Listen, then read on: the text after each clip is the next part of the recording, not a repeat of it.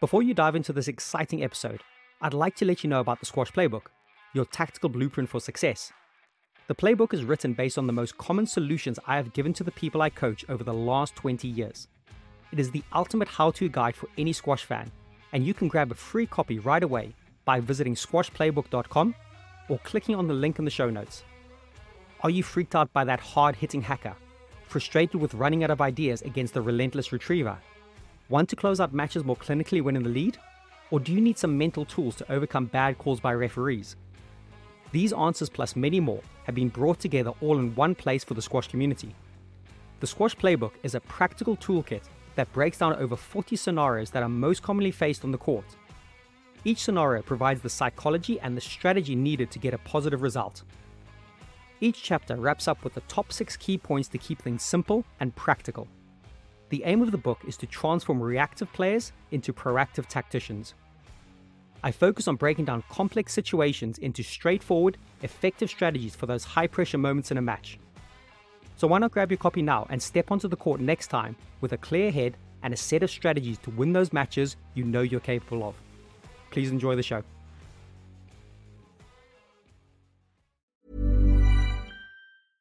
Ready to pop the question? The jewelers at BlueNile.com have got sparkle down to a science with beautiful lab grown diamonds worthy of your most brilliant moments. Their lab grown diamonds are independently graded and guaranteed identical to natural diamonds, and they're ready to ship to your door. Go to Bluenile.com and use promo code LISTEN to get $50 off your purchase of $500 or more. That's code LISTEN at Bluenile.com for $50 off. Bluenile.com code LISTEN.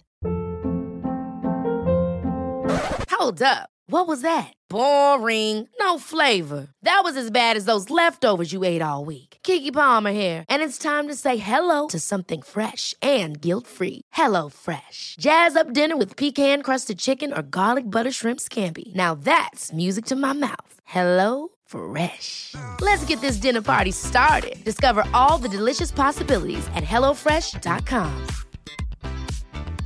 A lot can happen in the next three years. Like a chatbot may be your new best friend. But what won't change? Needing health insurance. United Healthcare Tri Term Medical Plans are available for these changing times. Underwritten by Golden Rule Insurance Company, they offer budget friendly, flexible coverage for people who are in between jobs or missed open enrollment. The plans last nearly three years in some states, with access to a nationwide network of doctors and hospitals. So, for whatever tomorrow brings, United Healthcare Tri Term Medical Plans may be for you. Learn more at uh1.com. Hey Squash community, how you doing? Hope everyone is keeping well as per normal, my usual little introduction. So, welcome to the next episode of the Squash Mind podcast series. I can safely say that this conversation I've just had has completely warmed my heart and made me really emotional at the same time. I welcome Bryan Patterson to the show today. For those of you who don't know who Bryan Patterson is, please make every effort to get to know this man. He is a true gent, an absolute legend. I don't use that word often, but I, I would class this man as a legend because of what he's done in life and what he is continually doing with influencing children uh, in the Bronx. He runs the City Squash program, which is a urban youth squash program in the Bronx. I believe there's 22 of them around uh, the US now, all giving opportunities to underprivileged kids giving them access to squash, showing them uh, an education as well. So it's a squash education program, but using squash as as their entry points. These these children come from really really tough backgrounds, underprivileged, you know, can't afford much, and here's the man being really doing some amazing things over the years within this urban youth squash program. This conversation just goes into so many details and takes so many different forms. There's a point, I'm still feeling a little bit emotional now, but there's a point in the middle of the show where we both get quite emotional, where he reflects and shares a story about one of his his kids in the program. So um, be prepared for that. It, it's it's it's it's both amazing, but also really you know jars you into into the life we have and live at the moment. And I just feel massively honored to be able to have shared the last hour or so with Bryan. Um, you know, he is so inspirational to me. I've I say unfortunately I've only met him relatively recently. I, I wish I was able to have met him before in my life. but you know we talk about relationships we talk about manners we talk about how to you know get the best out of people how how to treat others and so it's not necessarily your most typical squash mind podcast but that's exactly why i love this platform to be able to have these conversations with these type of people to understand their behaviors their habits their attitudes their viewpoint on life for ultimately me to reflect and to think about how I'm looking at things, and ultimately for listeners, if, if you can take things away from this and just look at things in a slightly different but more positive way, that's only going to be great. So I really do hope you enjoy this chat. I'm really going to try and make it my mission to get as many people to listen to this chat as possible because the messages coming out of it are, are phenomenal. You know, in a way, forget squash for a little bit. Squash might not be you know, I say might not be, is not even that important in this conversation.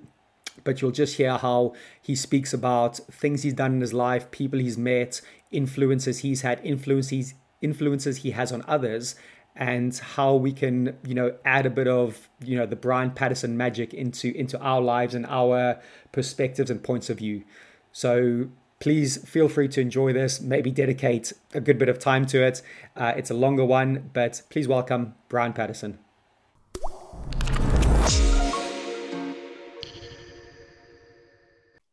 Bryan Patterson, welcome to the next episode of the Squash Mind podcast series. How are you getting on? Um, well, I'm getting on as well as you can be getting on this uh, in this day of COVID nineteen. It's uh, it's tough, you know. It's tough. Um, you miss your friends, you miss uh, you miss watching squash, you miss getting on a court with uh, with kids. Uh, it's just generally a not a very sociable time. You know, it's tough to keep in touch with with people. Um, one thing I do do and uh, or have been doing in the, in the, in the lockdown is riding a bike. You know, I'm a, I'm a great biker. I like biking, and um, so I've been doing some rides. Although right now I'm up in Berwick-on-Tweed with my sister, and um, I'm looking out the window. The, the weather's just crap. So uh, people might call me a fair weather biker, but I get out in some awful uh, weather as well. yeah, no. Um, look, we've had about a 15 minute chat before we started recording, and and you just illuminated me to some really cool stuff about your bike rides. I, I feel a bit honored. I've been I've been invited on possibly one of your future ones. I might jump on that. Um, and yeah, you know, like like you talk about not connecting with people, and you know, we, we had a brief chat on on relationships and how that all works. And yeah, it's it's it's not ideal, but you know, I think I think we're all doing the best we can at the moment. Uh, it sounds like you you're obviously holding a bit of a, a pattern going before we can get back on court and, and start to influence the people that we have contact with and that that we really want to inspire their lives. But i think a good place to start is uh, let's go back to the beginning a little bit. Um, i'd like to talk about your upbringing your childhood and how you ultimately got into squash. Sure. Um, I mean, I was I was born and brought up in uh, Berwick upon Tweed. It's a great little uh, town. It's not a huge town um, and maybe maybe that's where the biking came from because I remember um, I remember sort of bugging my parents for a bike for Christmas sort of thing, and um, they just they wouldn't buy me a racer. They just thought they thought a racing bike was like us uh, too dangerous, you know, might get himself hurt or injured or whatever, killed. Uh, so they bought me an upright bike, just did the normal, you know, upright handlebars and what have you. And I remember um, my uncle um, worked at the, the at the woodyard. He was a master chippy. I mean, he was an unbelievable uh, woodman, woodmanship uh, guy, uh, chippy. And I used to go and meet him. He used to go home uh, for for lunch at uh, lunchtime, you know, twelve to one, and I'd meet him at the gates of the woodyard, and we'd cycle back to his house, um, which was five six minute ride um, and I'd ride back with them and leave them at the gates and what have you. So that, that's me. That maybe got me into um, biking and also Berwick at the time. I mean, we're talking a long time ago here, Jesse, a long time ago. You know, there wasn't the traffic around. I mean, I remember. I, am thinking back. I remember two or three of my mates getting out on our bikes on a Sunday, and I mean, we'd have been killed nowadays if we'd done what we did. If we'd done what we did then, you know, just zooming around the roads of Berwick. There just was no traffic on the roads, basically. So. Um, yeah, that's that's. Uh, so I was brought up in Berwick upon Tweed. My parents were very sporty. My mother was a swimmer. Um, um, she was a thespian. Did a little bit of acting in the local theatre. My dad was uh, loved his cricket and football, um, although wasn't able to carry that on into uh, adult life. He came from a Victorian family that um, that you know they ran a little haberdashery and when he became of you know when, when they became of age they just turned around to him and said we'll see you in the shop tomorrow. And that was it. He didn't have a choice uh, which was kind of sad.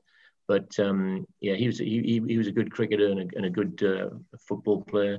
Um, so my, I remember my mother taking me onto tennis courts, uh, hitting hitting the ball back and forth with my sister. Uh, there was there are two of these, or there were two what they call ponds, walls that were built out from the sort of beach, three sides, two side walls and a back wall where they trapped the sea. And I remember being in with her swimming alongside me, saying, "You can." It was there was sort of like it was a men's pond and a women's pond, and this was the men's pond, which was pretty wide. And I remember my mother swimming alongside me, saying, "Come on, you can do this. You can make it across. You can get at the other side." Um, so she was very keen on us to, to, to, you know, to do sport, any sort of sport, really. Nice. um, and from there, I went to uh, Barnard Castle School. I was very fortunate. I probably got a scholarship because we weren't we weren't um, we weren't wealthy for by any means of imagination, and picked up squash there in my second year. Um, um, an old boy came back as a teacher, and he got people enthused about the game of squash. You know, um, he was the personality, very quiet, droll personality, but he got people enthused about the game of squash, and um, so that's where I learned my squash. Uh, and, and uh, you know went on from there to become a, a player and a coach. But uh, Berwick on Tweed, the, the little town of Berwick is a, it's, it's a it's a it's a family town. It's a I would call it a kids town. Okay. You can do what you like there and be safe.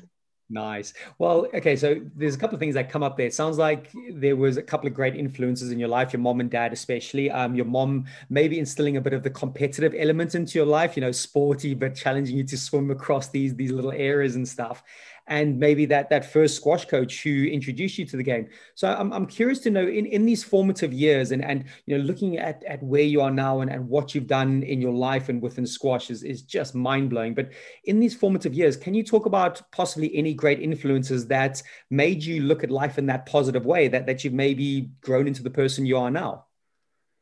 Well, I think definitely my, my parents for sure. I mean, and certainly my mum. And I think looking back, although my dad my dad was very quiet. I mean, he I can't remember him ever. The only time he ever played with us was on a beach. You know, cricket on a beach sort of thing. He, he never took me. We didn't play football. You know, he was he was engaged in in, in working in the in the shop. You know, making the shop um, work and be profitable. But the one thing he did do, um, which I he was a he was a season ticket holder of Newcastle United, and he would take me down to the games. We'd get in the train and go down. It was like an hour and a half run in those days in the train. Now it's a 40 minute ride. Um, we'd go down the train, and in those days, he if he if you could if he could carry you through the turnstile, you got in free. I got in free, and and um, so there was many a time where he carried me through the turnstile, Amazing. and um, we got in free and we watched the match. And he would go into his seat, and I would go into the sort of kids paddock and then we'd meet up after the game and come home. So you know, he got me into obviously got me into being interested in sport, especially football. Um, but I would say definitely those two those two are the greatest influences on my early life, and I think it's the early years that, that the biggest influences are, um, make an impact. So definitely my parents, and then in eight in later life, in terms of um, squash, it was absolutely uh, Jonah Barrington. He he he um, he got me believing or thinking about playing the game um, professionally when it was it was in its infancy. Mm-hmm. Um, and he, you know, I was, I was living in the Midlands, sort of training and playing squash, but also playing football. Played for um, a, a, West Midlands League team, Cinderford, who uh, is a is a little town in, in Wales. Played for them. Got paid, you know, got sort of got paid, you know, the money in the boot at the end of the game because it was uh, I was an amateur. Mm-hmm um, but Jonah said, you know, if you ever want to be good at squash, you got to go to London. Um, so he definitely uh, influenced me in terms of moving down to London, which is where squash was big at the time. Mm-hmm. Joining joining some clubs there, playing leagues and things, and just uh, training and playing. So mm-hmm. definitely Jonah uh, for sure. And then just watching, you know, just watching sport and sort of seeing uh, seeing these top people in all different sports and thinking, wow, man, what a life, what a great life. Even back then, when you know, when when squash was sort of like an amateur sport, but be, but starting to become a, professional sport. Mm. Just sort of the idea of being a professional sportsman was just. I always wanted to be a soccer player. wasn't good enough. Although I did play, I did play league football for Berwick Rangers in the Scottish League. Okay. Um, not very long. It was before I went off to, to work as a teacher. Um, but just yeah, just the idea of being a professional sports person. But those were those were the big influence. My parents and definitely Jonah Barrington. Fascinating to hear that and and you know bringing jonah up uh, you know just just what a wonderful person. And i'll be lucky enough to speak to marwan el shorbagy I'm, I'm speaking to muhammad soon. And they just say yeah jonah's life influence on them. And, and we're talking what a few generations difference now. And Jonah seems to have touched the lives of so many people he's come into contact with. And I wonder if you could expand a little bit more with Jonah or, or maybe other teachers or within education in, in regard to you know the morals the ethics the the, the way you look at life can, can you can you reflect back on that and, and any influences you can think of them um, you know i mean again uh, jonah was um, definitely the driving force in terms of getting me to, to, think about professional squash but he's also the driving force in like the ethics of hard work. You know you know you're not you know you get you get nothing for free in life. You want something you got to work really hard to get it. And that's one of the um, uh, things about coaching, I believe that, that, I tell kids if you, you know if you really want something, you've got to work hard for. It. There's no half measures. You've got to work hard, and you've got to be honest. You know, you've got to be honest, honest in life, and honest with yourself. You know, if you feel, if you if you if you trick yourself into think I'm working hard enough, uh, mm. and you're not, then you're not being honest with yourself. So honesty is a great um, a great ethic ethos to have in life, um, and I think uh, sort of Jonah and the hard work business sort of gave me that. Um, and also you know like the honesty thing is just you know you sh- in life you shouldn't you shouldn't you know we've all told lies in our lives but you shouldn't tell lies. You should be honest to yourself and to honest to other people. Mm. and that's that to me is the, the greatest um, sort of ethos part of squash being honest knowing knowing that you're doing your hardest and best you can yeah, no, it totally resonates. And and you know the the the the stuff I've seen you do and the stuff I've heard you do. You know, we we've only come into contact relatively recently. Um, but you know the people I have spoken to you, or I, I, we've had some mutual friends throughout the years. Tim Vale, one of them, and yeah, just just I've always wanted to have this chat with you and meet you and, and just get inside your mind about where your philosophies are and, and what you're passing on to onto future generations, which looks like you're doing an amazing job. Um, you touched on that. You said you became a teacher and got into education. Could you could you talk on that? For a little bit? Yeah, um, I, I uh, from school I went to uh, St John's College York. It was a three-year course, education course. Then um, uh, had had three wonderful years in New York. It's a beautiful city. Made made some very very good friends in the in the PE department. Um, we you know go back to soccer again, going back to football. We had a great um, team in our. We had a guy who was on Leeds books we had a guy, our captain was on the Chesterfield books, but they'd both decided, they'd both seen professional sportsmen get injured and then have nothing to fall back on. So they both said, look, I want to have something to fall back on. Mm-hmm. And they came into teaching. um, the guy who was on Leeds books was uh, was with was when Don, uh, Don Revie was there, and Don Revie actually wanted to sign him full time. No. And he said, and he said, if you don't sign full, if you're not going to sign full time, if you only want to be a part timer, you know, get on your bike and get out. So that's when he, got into teaching in, St John's College York. I'd done three years there, um, and then went to teach.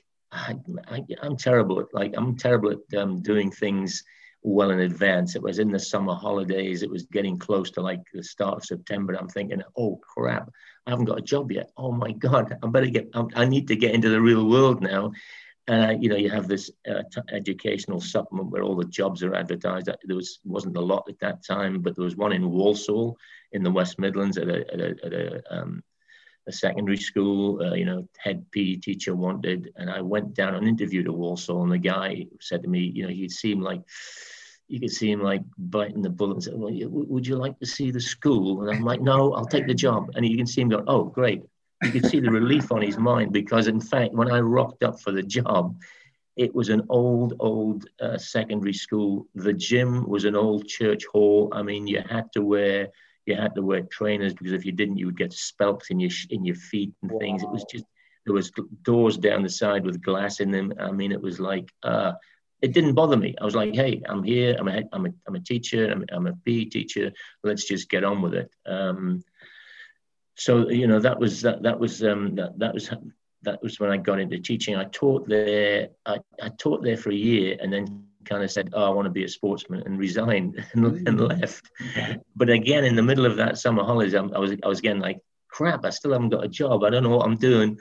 I, I called the the headmaster back, John Walsh, and said, "John, is any chance I get my job back?"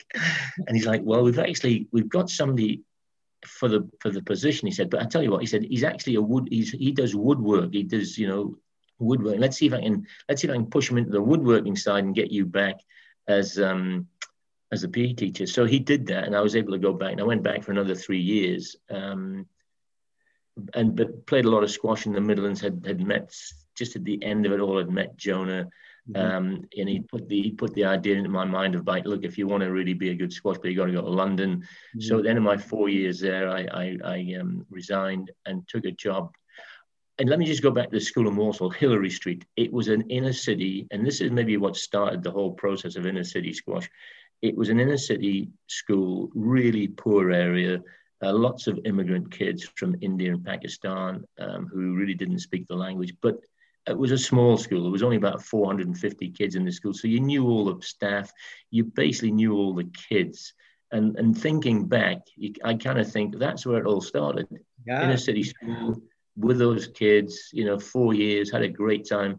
Took them on a couple of uh, soccer tours. I mean, they came up here to Berwick. Um, I was able to get some of them into a hotel. My mother put some of them up in, in the house we had, you know, on the floor and things like that. We had a great time. Um, but that sort of kind of started the whole thing off. Left there, went to London to again another inner city, urban, tough school in the east end of London. Um, and was there for about a term. And I said to the headmistress, "Look, I, I'm I really want to be." I want, to try and become a, professional squash player. You know, can I go part time? Can I just te- can I just teach in the mornings and have the afternoons off to go train and play and what have you? And she was like, you know, she was desperate to keep staff, and she was like, "Oh, sure, yeah, you can do that, no problem, absolutely do that." Yeah. So I, I, stayed in the East End of London, uh, Montefiore School in Mile End. I mean, it was a tough school. Wow, tough, tough school. Um, you know, a little bit scary. I remember the first sort of like two or three weeks of PE was like, dude, we're not doing anything. You know, you're not, we're not going to, because they just would go wild. They would just go totally wild. And I was like, we're not doing anything until you guys can settle down and listen to what we're going to do. And it was about a month before they were like realized they're not doing anything until they settled down. And in the end, there was a great relationship going. The kids realized what was happening and they settled down and listened to you know what we're going to do. Um, wow. But I was there wow. 73. I went down there in 73. Uh, I was a member of the Paddington Club, Paddington Squash Club, um, and just you know trained in the afternoons, either played in the evenings or well, there was no gyms back then. Just you know, went for runs and things like that. Mm-hmm. Um, so that was my that was my sort of teaching career. Um, Amazing! Wow, sounds so many links like you said you're reflecting on that and and what you're doing with city squash now there was you almost that was your that was your canvas as a young man you know your canvas to practice these skills and get in the inner city yeah. schools and be able to your craft a little bit more and then obviously jumping on on the pro tour and and please correct me if i'm wrong but i believe you reached number two in britain and you got to top 16 in the world um, can you can you talk us through your journey as that young pro and, and getting that world ranking, getting to to British number two? How was that like in, in, in that era in those days? Can you paint a picture for us? Yeah, it was tough. I mean, to go back to go, one of the one of the sort of I was going to say fun times. It was fun, but it was hard work. One of the fun times, you know, you had to. I was a fitness guy. Um, there, there, was no real coaches around in those days. Nobody to tell you how to play a drop shot or this or that. Uh, and you, so you just had to, you know, it, my um, my strength was, you know, being able to keep the ball going. You know, keep the ball going until your opponent until, play the last shot of the rally. You know, then you knew you'd won it. So my strength from my fitness. But we, I remember the, Jonah invited us, invited myself and two or three other guys. He'd gone to, I think England, an England badminton session at um, RAF Innsworth with the badminton boys, and there was a guy there called Bomber Harris, mm. uh, not the Bomber Harris, but he just called, he happened to be called Harris. And Jonah invited three or four of us along uh, for a weekend there, and we went for the weekend. And I tell you what, this Bomber Harris was brutal. He, like you can't describe how brutal this guy was.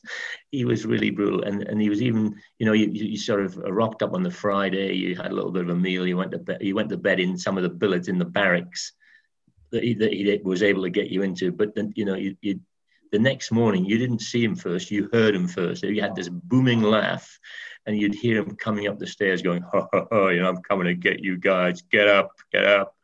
Um, a real sort of like, oh my God, frightening laugh. But his, his sessions were brutal. You know, you'd start at like 10 in the morning and you wouldn't finish till like four or five in the afternoon. You have a break for lunch and what have you. But I do remember the first session going back to London and the morning, the Monday morning, I was like lying in bed thinking, how do I get out of bed? My body ached. My body ached. I couldn't. I could hardly bend things. I'm like, how the hell do I get out of bed here? You know, and had to sort of almost roll out onto the side of the bed and put your feet down. And walking up and down stairs was like, ah, it was just you ached all over. And then we went back again. You know, we wow. went back week after week. And this got me really fit. Um, I played at Paddington. I remember a guy called Mike Corby, um, a great, great, he owned the clubs in the square mile of London, great guy. He was number one there when I first joined Paddington. Um, in the second year, I played, I played above him at one, and he will always tell me, I let you play one. He will never admit, he never admit that I. Although we never did play, he did say, "Oh, you know, you you know, you should be playing one." So I played one, got results in the leagues, um, and was invited on um, invited to play for England. I was one of the top five amateur players invited to play for England.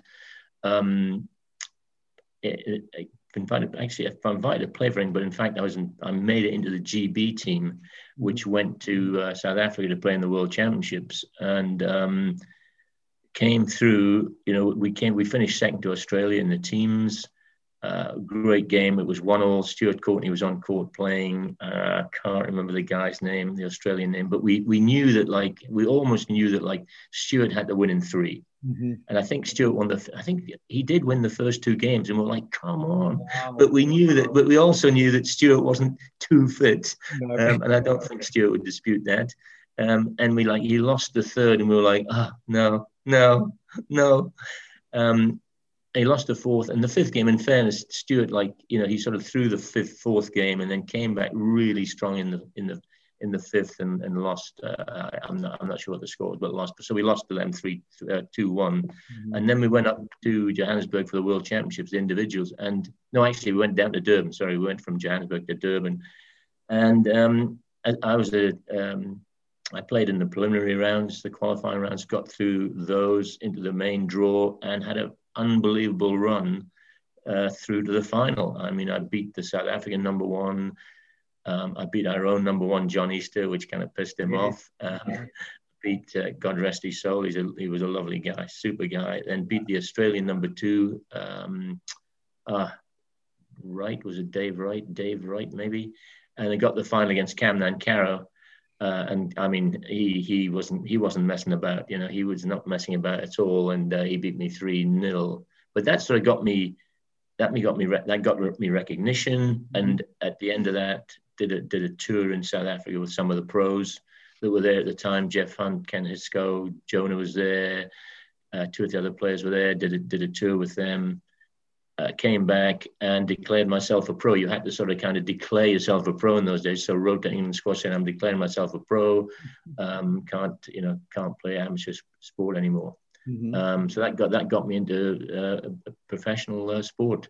Um, from there, you know, played a lot of the circuits. Played the first uh, played the first um, professional team tournament in Pakistan for GB. John Easter was there. He declared himself a pro uh, played out there, and then you know got into the circuit, got playing the circuit.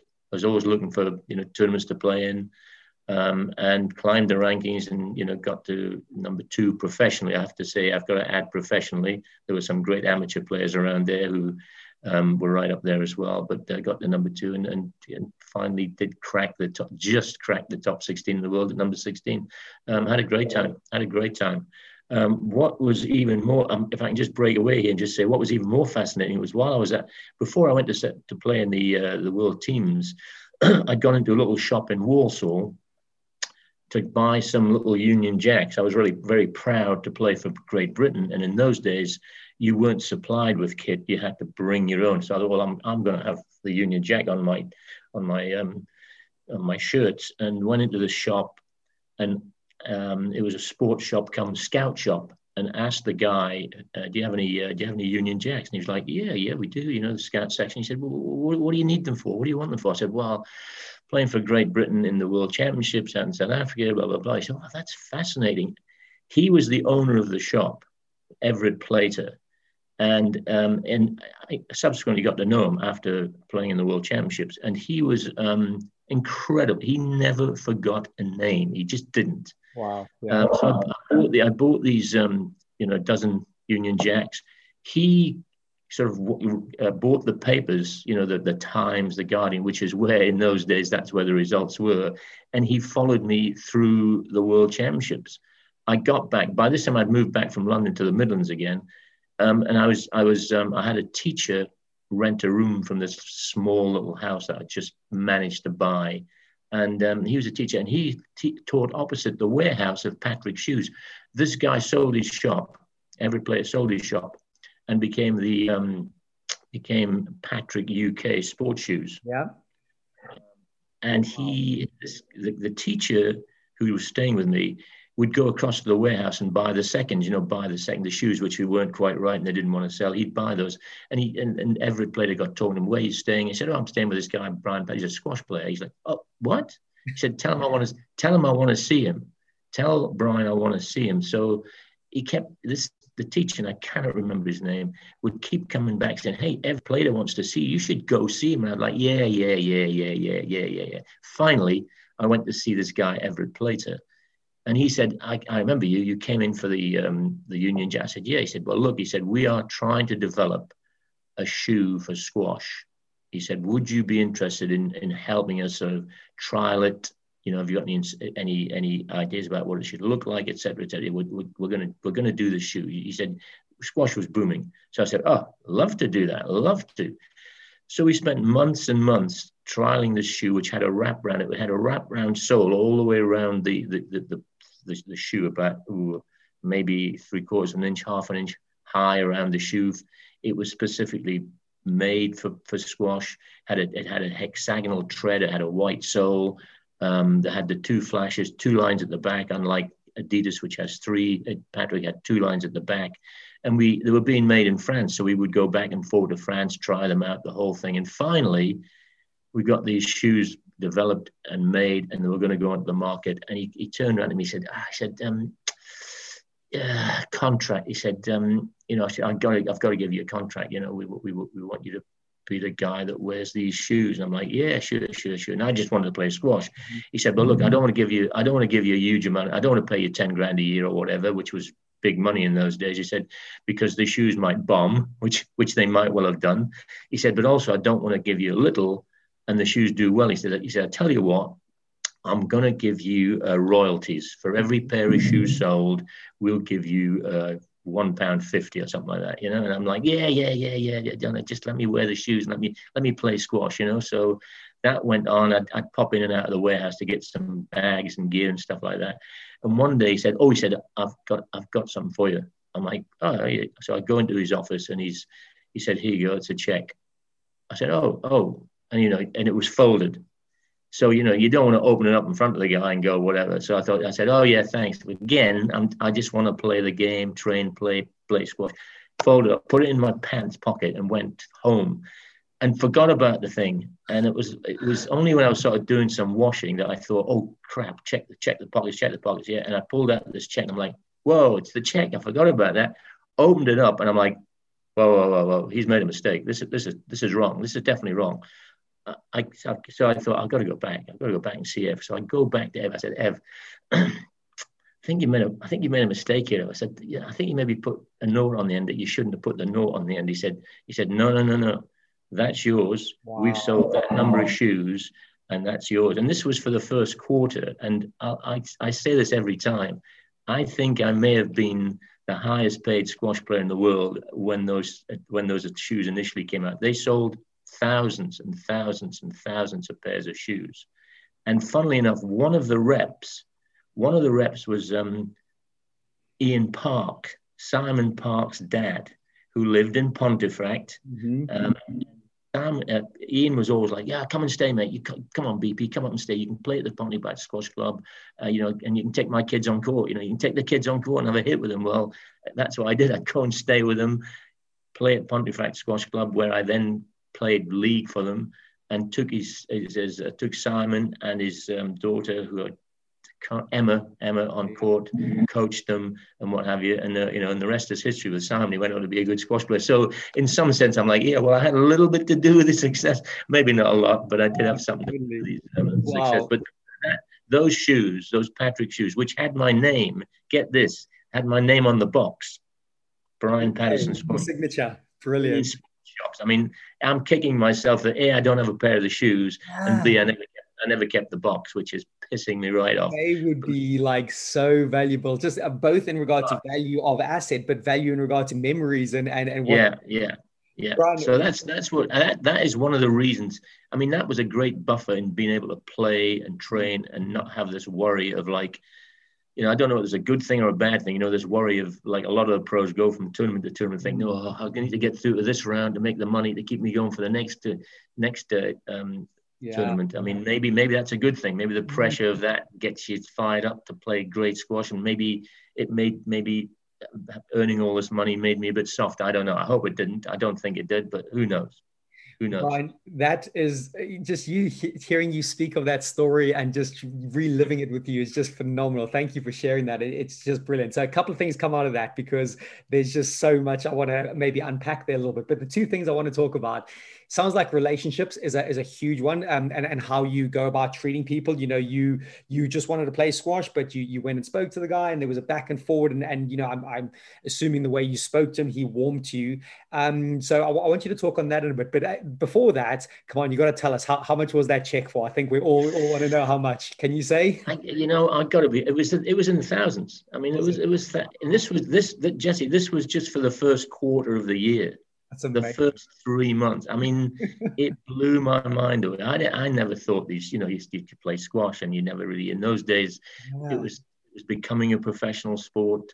Um, but I just, I never, I thought, you know, maybe, maybe I'll make three or 400 quid or something like that. But every check for about two or three years was thousands of pounds. I mean, it was, it was phenomenal. They were a successful. They were a really I, successful. I remember them. I remember. Well, you see pictures of the old pros, and you yeah. do see those yeah. shoes. You know, they were iconic in the 70s and 80s. So I, I only got into the Hi-Tec ones myself. Similar ones, Hi-Tec. Yeah. I think Patrick had, you know, this was kind of in the late 80s, early 90s. But you know, I think that those Hi-Tec, those very first Hi-Tec were based very closely to those Patrick ones. So amazing. Well, I think one of the reasons, one of the reasons why the shoes um, got, became out of fashion, if you want to call it that, was like we these shoes lasted a long time. People loved these shoes because they would last. You know, they would last for at least a season. You know, which if you played a lot of squash, that was a long time. And um, I remember a visit to France. The shoes were doing really great. We went back to France just to talk to them to, to sort of speak about get any tweaks we could do. Do we want to do something else and all this? And they, the damn French, said, "Oh, we should make them more destructible so we can sell more." No. And we were like, no, no, no, no, no, no, no, you cannot do that. The reason people are buying these shoes is because they last a long time. But I, but I think the sneaky old French actually started to develop a shoe which was a little, you know, same, same, same style and what have you, but was a bit more destructible. And they started to fall, you know, they wouldn't last the season. And people like, oh, wait a minute. And they would, you know, they were looking for things like Hi-Tec and other shoes, which was kind of a shame. Uh, we had, we definitely had sort of like I wouldn't say battles with the French, but we, you know, we struggled all the time to, to, to, to, to make them understand that people were buying because they lasted. And um, I think that was sort of like that was when the shoe took a little bit of a dive. And I never, I never forget Everett as well. Everett played with a guy, you know, my, I, I played my, I'd been through my squash career. I was coming to the end of it and what have you.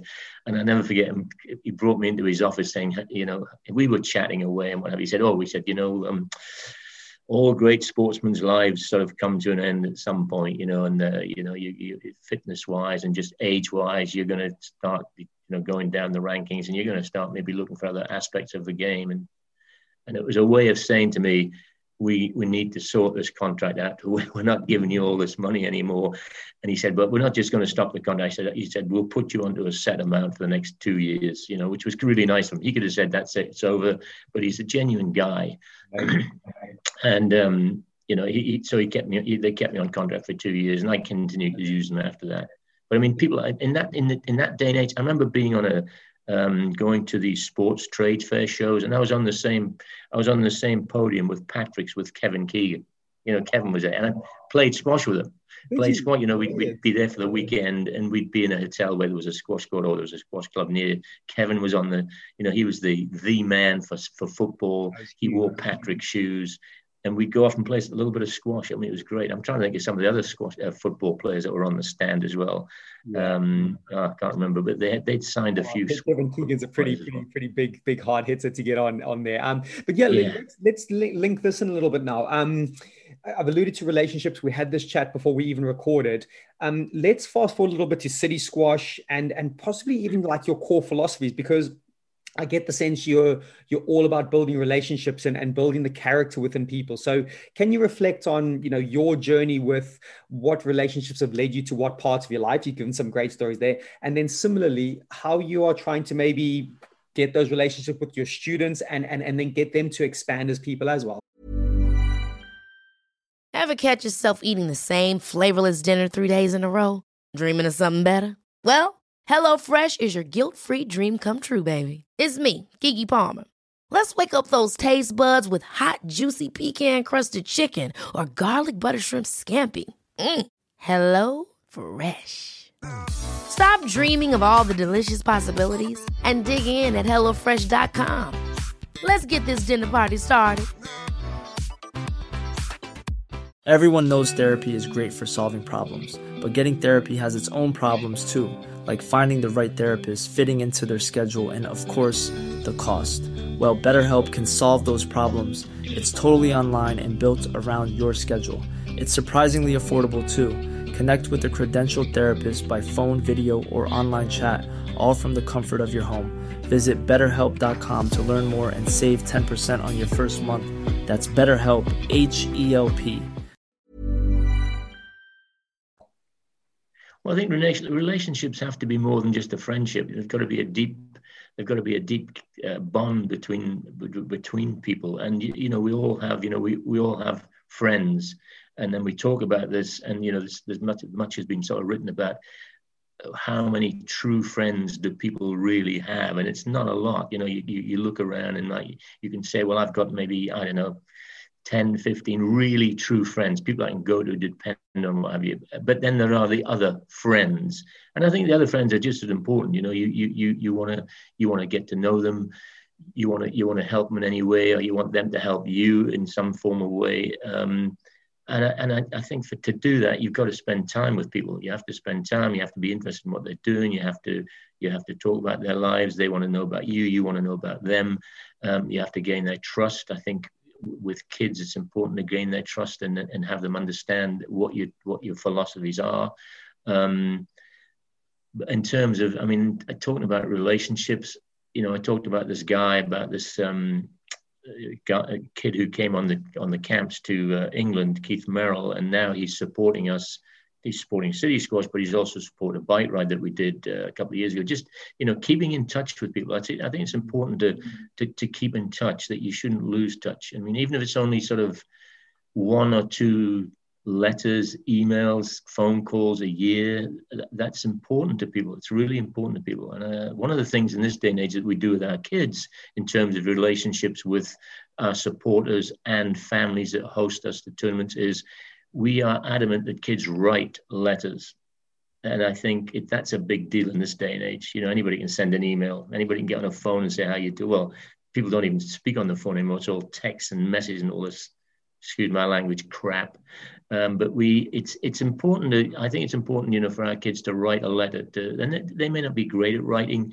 They may not be great at expressing the real thanks, but just to, to, to, get a letter come through your door from kids in a poor area keeps a relationship going. Um, and I, there's definitely, if I can tell you a story about one of the people that I've got to know, again, it comes back to it's all about squash. Squash is a, it's an unbelievable sport that, that has unbelievable relationships. But there's a, there's a, there's a family in Philadelphia. When I was living in Philadelphia, I coached this family they were members of the cricket club, which was literally over the road from, from our little club that we had at the school. And there's a little bit of it. We had no rivalry, but they didn't like Chestnut Hill.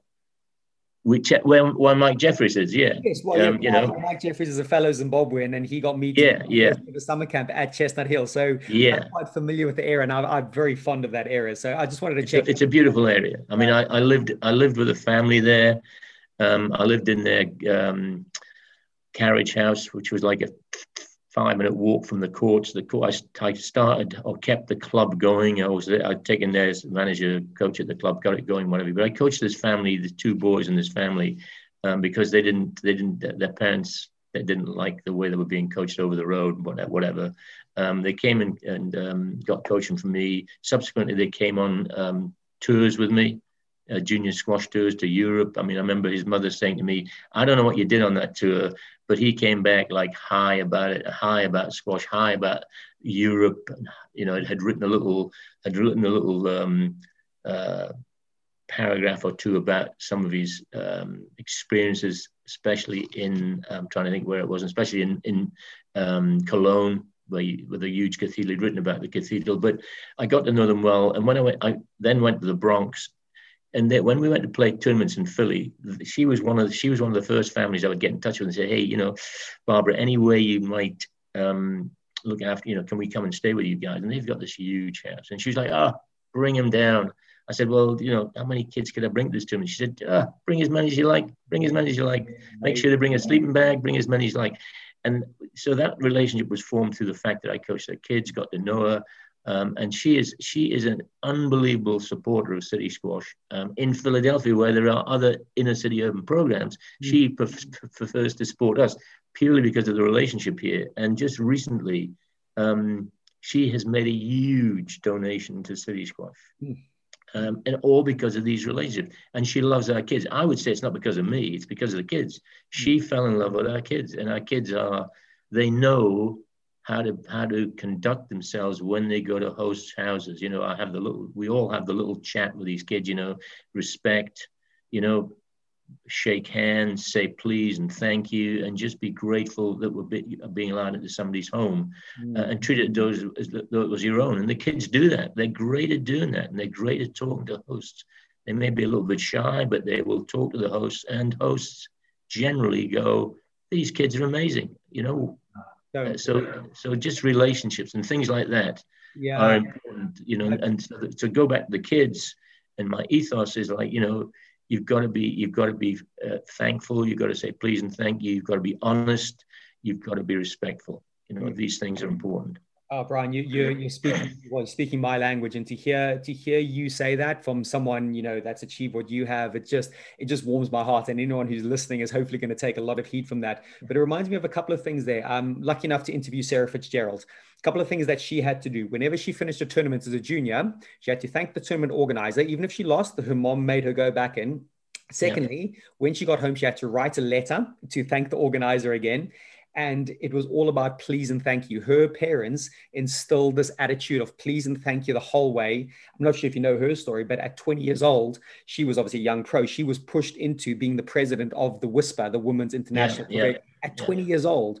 And she is all about relationships. She says she attributes her five world titles to please, thank you, manners, relationship. She says that actually gave her mental toughness and, and she just couldn't speak highly enough of that what you're just talking about and and to hear you say that and reinforce it the, the more i'm speaking to people the more i'm getting that's a big message and just the last thing on that um I heard an interview with Phil Neville, who was a Manchester United football player.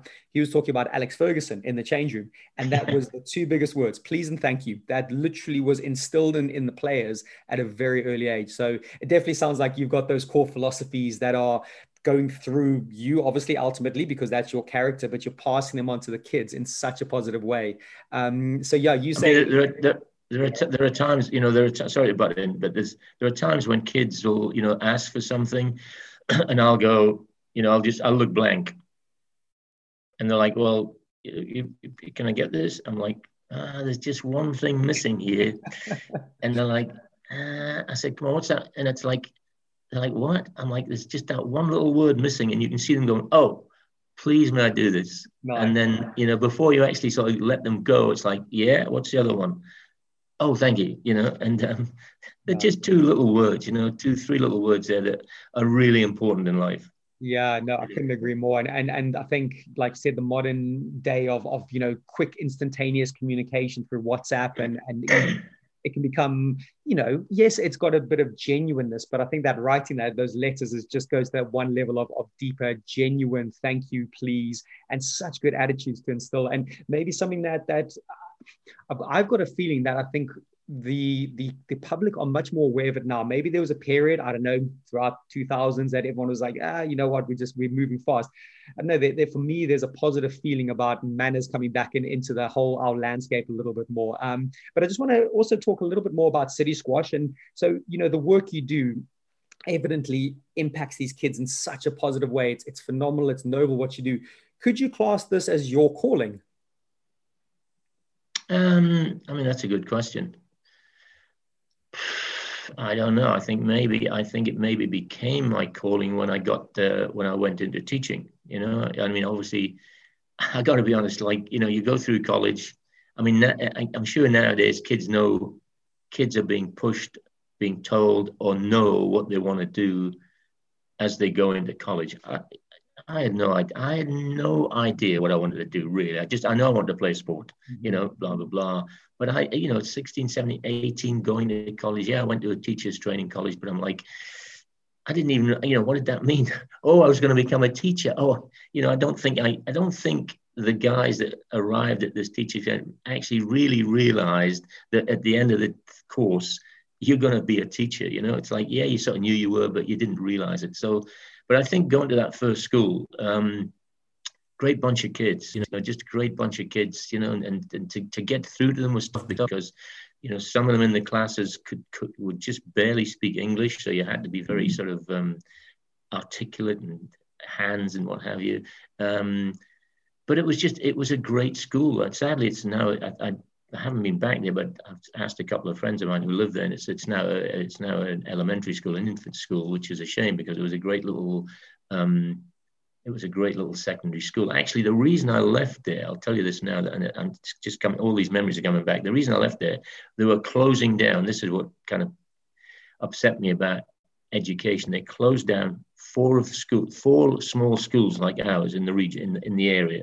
They closed four small schools of about 400, 450 kids in each and built this huge, huge um, school. I can't remember what they call those schools nowadays. These big, like that. Yeah, I mean, I can't remember. It was just they built this huge, huge school where they actually built squash courts in it. I don't know whether I had an influence in doing that, but they put in two squash courts. And the guy, the, the um, director of education for the borough, said to me, "The job's yours. You want to be the, um, you know, the director of uh, PE at the school? It's yours. You can have it." And I'm like, "No, thanks. I'm gonna. Eh, well, first of all, I was going to move to London anyway to, be, to try and become a squash player, but also I was like." They've just ruined education. They just lumped all these kids, 1,600 kids into this huge comprehensive, it was called comprehensive schooling. They lumped them into this huge school. They, they would probably still be in their four little schools at the school, you know, not knowing who was what.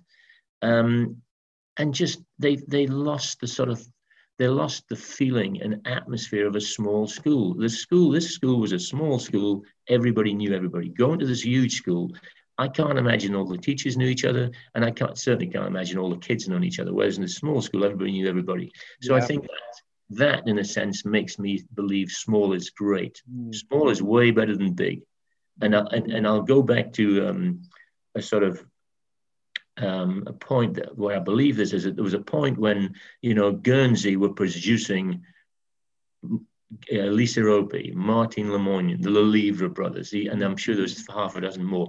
They produced all these great players because it was a small community and people helped each other and people knew each other.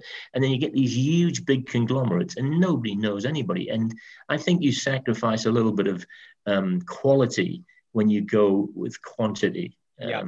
Yeah, so, uh, sounds so yeah. again. Well, it might just link to relationships there as well. Like how how can you form relationships or deep relationships with a thousand five hundred students? Whereas yeah. actually you've got a school of four hundred and you know the teachers, you yeah. know more personal things about them as well. And um, yeah, so no, you make a great point there. And you know, you see these talent hotbeds, and they, you know, you, yes, mass produce squash players and stuff. But you know what? You also see those those microcosms of those those small talent hotbeds because they're doing deeper deeper work on their relationships and their attitudes and their character building.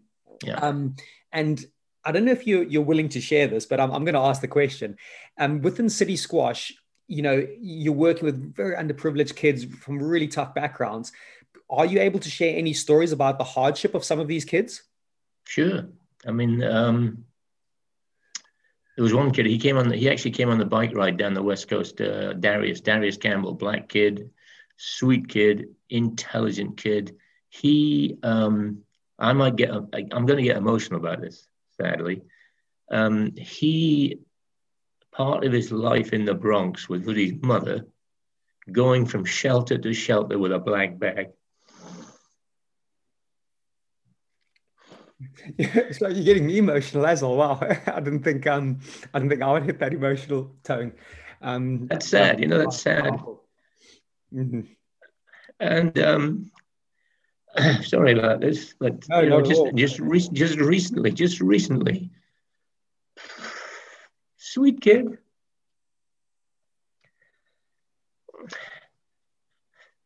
Uh, I want to say this was about um, a month ago. Sweet kid, big kid, big smile.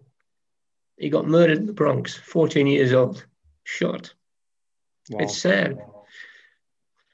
Wow, I didn't know that. I, I I've heard you I've heard you refer to him in in in the past. I think on the on the Squash Skills documentary, you you, you mentioned I think his name, and wow, I, I um, I'm kind of. But this is but this but this kid, that, but this kid, this is another kid who got shot. I mean, Darius is is, is through. Darius went to a brilliant um, university. He's down in uh, the, in the south. I think he's working in the he's working in um, some. He's working maybe as a rep for a chemical company or something like this. But this other kid, four weeks ago, hmm. just got shot for no reason just some kid comes around and and shoots him. It's sad. It's uh, you know. So these are the kids you want to help for sure. Yeah, and and and I suppose knowing that, or you know, knowing knowing some of the backgrounds they've come from, or possibly some of the hardships they're going to face in the future. How does this frame it up for you? Like, you know, what type of headspace do you go into this coaching and education? Because that must be so tough in itself. You know, just just kind of knowing maybe some of these stories that might happen.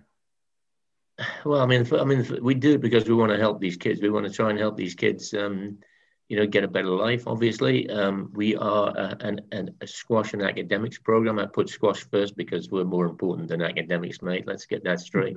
Although the academic side would probably tell you they're way more important than squash, but uh, they go well together. You know, acad- uh, academics and squash. You know, healthy mind, healthy body is going to help the kid go far. So we, we're always continually trying to help these kids um, with their academic, with their with their schooling, and we, we've sent, we've had something like I think 65, 70 kids go to private schools, um, which I think is you know it, it's it's it's another side that they see to life. You know, they go into these schools where there's not a lot of diversity. They're meeting a lot of white kids. Um, it's tough that, you know, for them to go to these schools can be tough. And, you know, talking to the alumni who've gone through that system, they have found it very hard initially being in a white world, you know, but we, you know, they've hung in. We've we've helped them hang in, um, and then we have something like a 95% success rate in sending kids to, to colleges and universities. Those colleges could be community colleges, mm-hmm. um, universities which are called colleges. You know, there are there are colleges and universities which are on the same level, and we send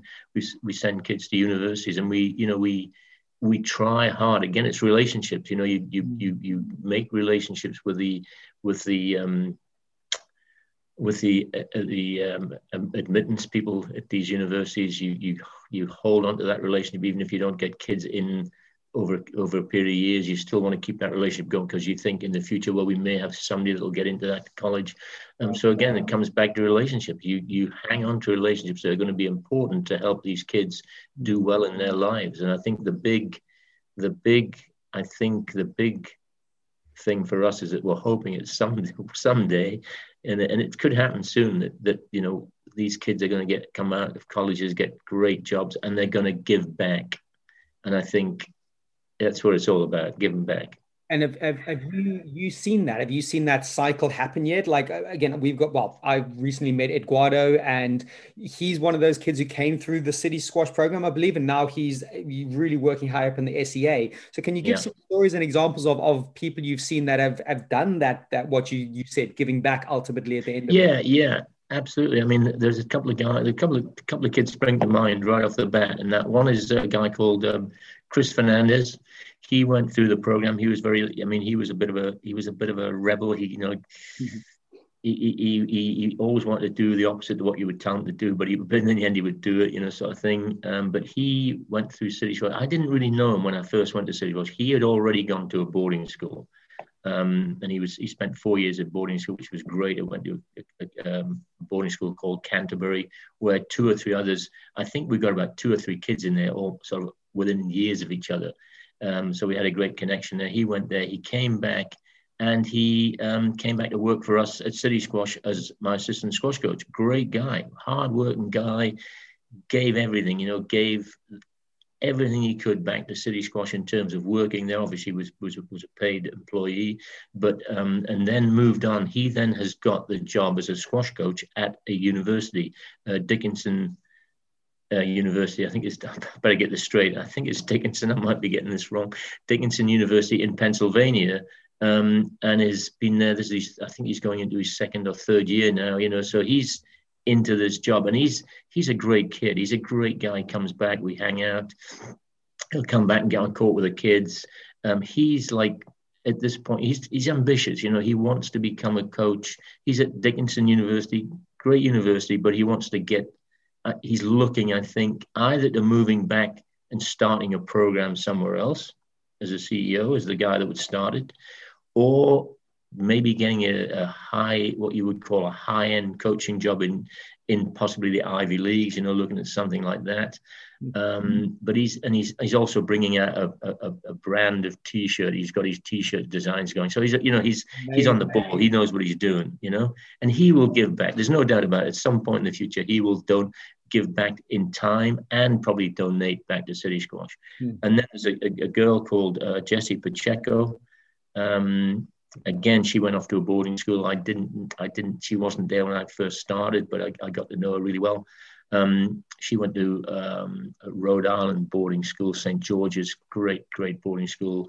You know, was played number one in their squash team, um, and then went off to an Ivy League college, uh, Cornell. Um, went off to an Ivy League, which was she's the only person, only kid we've had into an Ivy League so far, but came out and um, is um, a salesperson. I can't remember who it's for, but she was working in New York for a while, and then she went off to the West Coast and worked in San Francisco.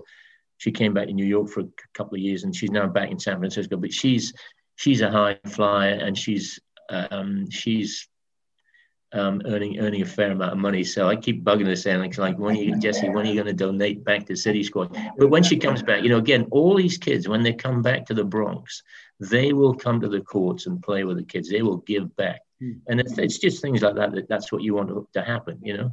Obviously, we're looking for some cash here as well, and maybe one day we can embarrass them to give the millions when they when they're earning it. Who knows? Yeah, but I, I know we keep coming back to it, but the relationships you you you've influenced those people's lives in, in such a way that they have got these memories and these associations with you and the program and you know their formative years growing up. And that's why I asked you a bit earlier on about your formative years and and the influences and linking it to now the influences that you give back to these kids. And you know ultimately that cycle just grows and grows and just just the positive effect they can have on other people's lives that you will never see. You'll never you know see some of those people they'll see but just imagine that that that pay it forward type effect and you know just having this chat with you here today is just inspiring it's given me goosebumps several times today so thank you so much for sharing these stories I've got to, I've got to give you, uh, sorry again, sorry about again. I've got to give you one story about Chris Fernandez, who's a great kid. He's now this coach. He, um, this was at the start. This was like I was just finishing my sort of um, being in the private sector, and I was taking some kids. I was taking some kids around Europe, and um, Tim Wyant said to me, he said, well, you, I want you to take, can you take these kids as well? Can you take, um, I think it was Freddie, Freddie, was it Freddie Hernandez? Jesse Pacheco came with us and Chris was coming with us. And we were going to meet in um, Santiago de Compostela in Spain, play the Spanish Open, and then go to um, Germany and then, and then Holland. And um, so this this was not my. I'm gonna. I have to put this on the line. This was not my fault. So, anyways, they're sending these kids over to um, actually no, I, I, must have. I was at City Squash and was taking kids as well, and I was in England waiting to fly over there to Spain, and um, so they sent Jesse, they sent Jesse, Freddie, and Chris over to Spain, and Jesse and Freddie are going through immigration, they're getting through, you know, into into, into Spain and what have you. Um, and then they're like looking back, and like Chris is talking to the immigrant. They're like, "Come on!" And he's like, oh, "He's like, he's like throwing his hands up in the air." They go through and they're met and what have you. And Chris um, spends the night in jail. Um, and what had happened was Chris didn't. The, those Jesse and Freddie had American passports, I believe, at the time.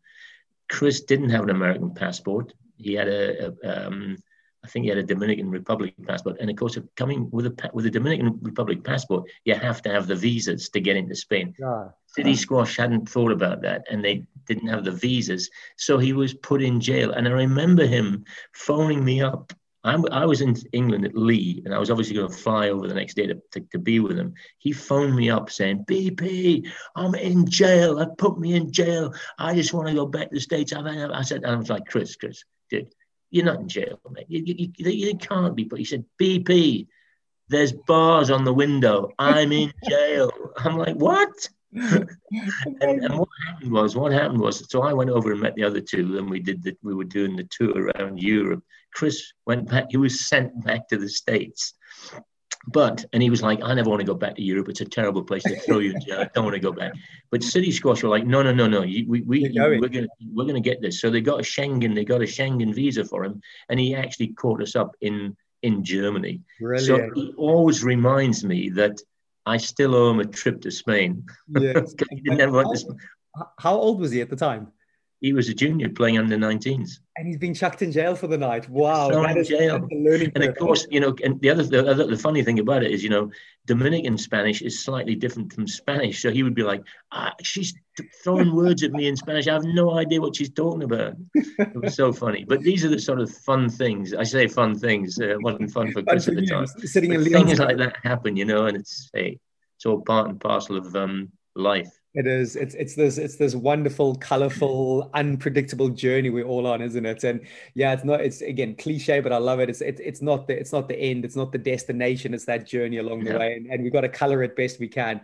So I'm I'm quite curious to know. Um, you know, you've seen many kids come through your program, and one of these questions that that again, if you can expand on this, there might be many answers, but where do you think they need the most help? When they come to you what have you started to see that's a common thread where they need the most help?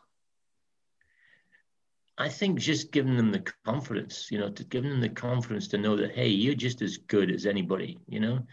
Um, you, you, you just you know in this in this diverse world where you know the bronx is very much a um, a, a part of new york that has um, low income kids there low income families mainly of color, you know, um, and so they so they're in this community where they're seeing where they're seeing you know they're seeing people of the same color, you know. So when we when we send them out to boarding schools where all of a sudden they are totally in the minority. Um, and they must worry like crazy what's going on, you know, what's happening here. I think giving them the confidence, it, it's definitely a confidence, and giving them the confidence to, to absolutely know that, hey, you are just as good as anybody else. You can do great things you can become a, a really productive, worthwhile, you know, fantastic person that has a great life. Um, so I think confidence is a big, big thing. Um, and it, it is tough. Some of these kids, you know, some of these kids are um, very, very wary about moving out of the neighborhood, about going on tours, about staying overnight. And I understand that, you know, they've never, never done this in their lives before. Um, so so you know instilling a, a, a, huge degree of confidence in them is, is is big. And i think that's what we do. Apart from you know making them as good as squash players we can make them as, and also giving them the academic side and making them as bright as we can i think giving them the confidence to believe hey i'm i'm i'm of worth. I'm i can i can do great things with my life. I think that's a that's key yeah, it sounds like there's lots of different ways to try. You know, squash, improving on the squash court, improving in your your viewpoints on life and your your attitude to obstacles, and then the education side. You know, and then possibly, like you said, always the the relationships and how you how you talk to them and how you treat them. Hopefully, they reflect that type of behavior and attitude back to others that they meet outside of the sports world. And yeah, it, it is a phenomenal program. And, you know, we've connected because, you know, I might be jumping on and doing some work with you guys and just trying to bring the whole squash mind concept to it. And, you know, if I, if I could improve people by 0.5%, hey, for me, that's, that's a huge win. Um, yeah. But I just want to have, a, a, like, there's a couple more things. You've been super generous with your time, by the way. So, but I, I could just keep going with this. But I want to fast forward a little bit to something more recently. Um, Squash Skills did an amazing documentary on you and City Squash, the Bronx Tale, um, showcased you, showcased, you know, the stuff you do. I thought it was an amazing piece of art and storytelling at the same time. And um, so the documentary went on to um, to to win the well, it got nominated for the Peace and Sport Documentary Prize at the 2020 Cannes Film Festival, which is phenomenal. Um, mm-hmm. But this must give you hope, inspiration that your message and impact for squash and education has been been more widely recognized. Can you can you talk on that a bit? Yeah, I mean, all these urban programs give give um, give a chance to inner city inner city urban kids who would never ever have the chance to to play squash, and I think that's huge. And and, and I'm not going to, you know, you have to you have to recognize the academic side as well. It's given them a chance to improve their academics and become um, smarter kids. Um, but I think the uh, the squash side it gives these kids give it gives inner city urban kids the chance to play a game which they would never have the opportunity to play. So I think you know anything that promotes that, anything that that, that helps these kids do that is great. And I and, and you know in the states there are now something like 22 uh, urban programs giving two and a half, three thousand kids the chance to play this game. Um, so I think that that's the biggest for me as a squash player. That's the biggest thing that comes out of this that uh, we're giving these kids a chance to play a sport, which you know is, is basically a what in, in the states and in, and possibly in Europe has been a white person sport. You know, we want to get diversity. There is diversity. You know, the Egyptians play, the Indians play, the Pakistanis play. But people play around the world of different color all the time. But you know, certainly in the states, it's been a game for the white uh, community. Now it's becoming a much more diverse game, and there are more and more kids from urban backgrounds getting into the sport and playing it. You know, yeah. so that that to me is is where it's at. Yeah, and, and again, uh, that documentary did showcase so many great things, and hopefully more and more people can see it. And and yeah, well done for being a part of it. And well done for for you know reaching a, a massive milestone in, in being nominated at the Cannes Film Festival. But in closing, we had a, a, brief little chat maybe ten days or so ago, and you gave me a little hint to something I'm I'm quite curious at that you're big into your folk playing music. Come on, uh, tell, tell, us more about this. I'm, I'm curious. It was, I think if I think when people hear this, they're gonna they're gonna go, "What? He can't sing to save his life."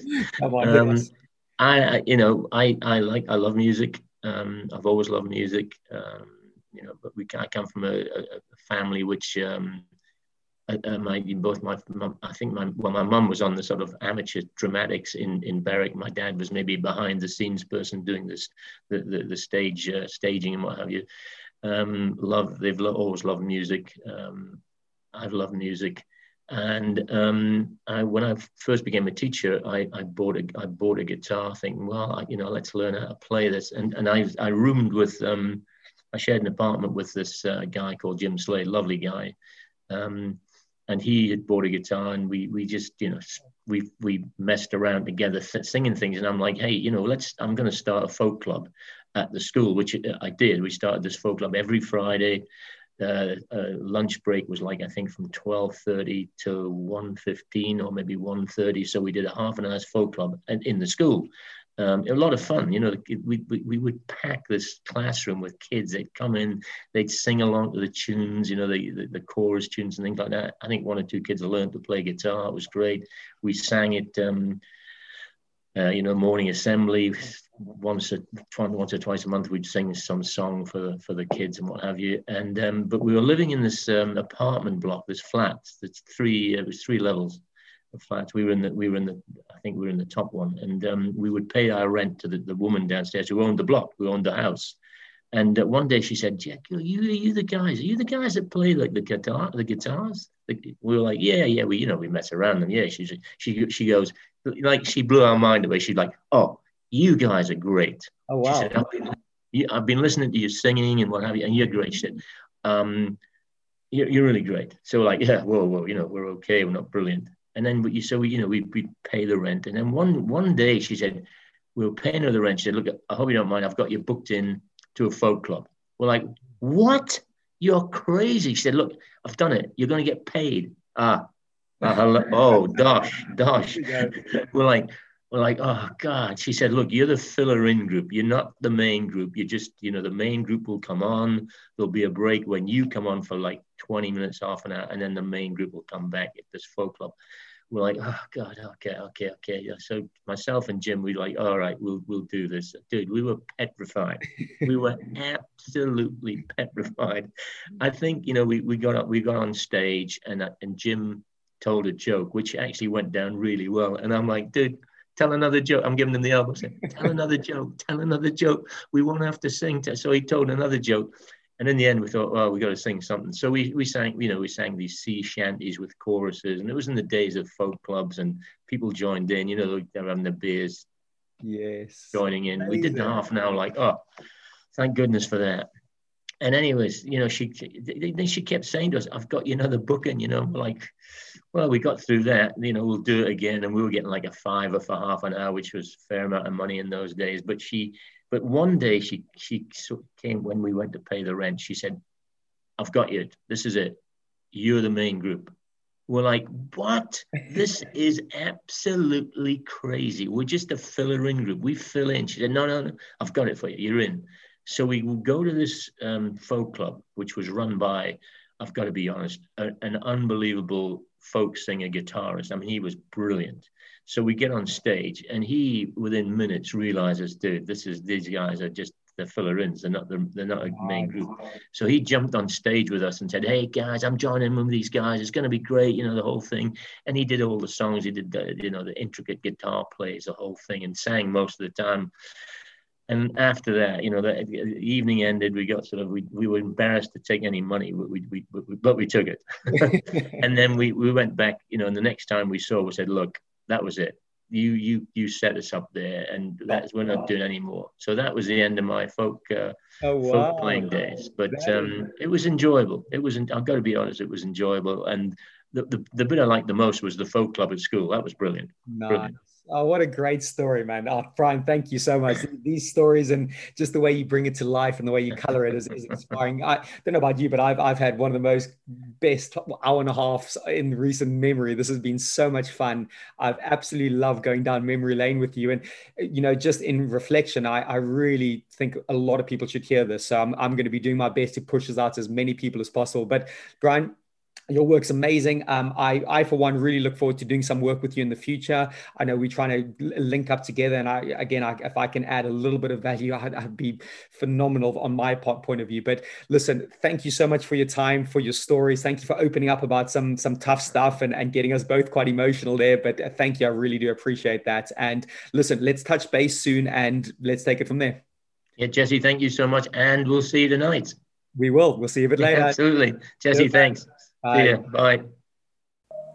Presence, process, persistence, the essence of Squash Mind.